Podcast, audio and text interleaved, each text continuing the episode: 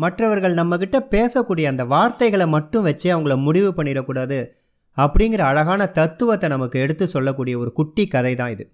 ஒரு குருவி ஒரு மாமரத்துக்கிட்ட வந்து எனக்கும் என் குஞ்சுகளுக்கும் இடம் தர முடியுமா? நான் வந்து கூடு கட்டி குடியேறணும் அப்படின்னு அந்த மாமரம் முடியாதுன்னு சொன்னுதான் உடனே பக்கத்தில் இருந்த இன்னொரு மரத்துக்கிட்ட கேட்டோன்னே தாராளமாக கட்டிக்கோன்னு சொல்லி இடம் கொடுத்துதான் அந்த கிளைகளில் இந்த குருவி வந்து கூடு கட்டி தன்னுடைய குஞ்சுகளோட ரொம்ப சந்தோஷமாக வசிச்சுட்டு வந்தப்ப அந்த வருடத்தில் பருவமழை ரொம்பவே அதிகமாக பெஞ்சு அந்த காடே வெள்ளைக்காடாக மாறி போச்சான் அதோட புயல் காற்றும் வீசினதுனால ஏற்கனவே தன்னுடைய வேர்கள் வந்து நீரால் ரொம்ப இலகி போயிருந்ததால் அந்த மரம் அதாவது அந்த குருவிக்கு கூடு கட்ட இடம் தரமாட்டேன்னு சொன்ன அந்த மரம் வந்து கொஞ்சம் கொஞ்சமாக சரிஞ்சு அந்த வெள்ளத்தில் விழுந்து அடிச்சுக்கிட்டு போச்சான் அப்போ பக்கத்தில் இருந்த சரியாத மாமரத்தில் கூடு கட்டியிருந்த அந்த குருவி ரொம்ப இலக்காரமாக இந்த ஆற்றுல அடிச்சுக்கிட்டு போகிற அந்த மரத்தை பார்த்து கேட்டுச்சான் கூடு கட்டுறதுக்கு இடம் கொடுக்க முடியுமான்னு கேட்டப்ப நீ முடியாதுன்னு சொன்ன இல்லையா?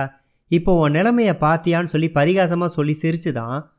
அதுக்கு அந்த வெள்ளத்தில் அடிச்சிட்டு போன அந்த வயதான மரம் சொன்னுச்சான் நீ என்கிட்ட வந்து இடம் கேட்டப்பயே எனக்கு என்னை பற்றி தெரியும். எனக்கு வயதாயிடுச்சு.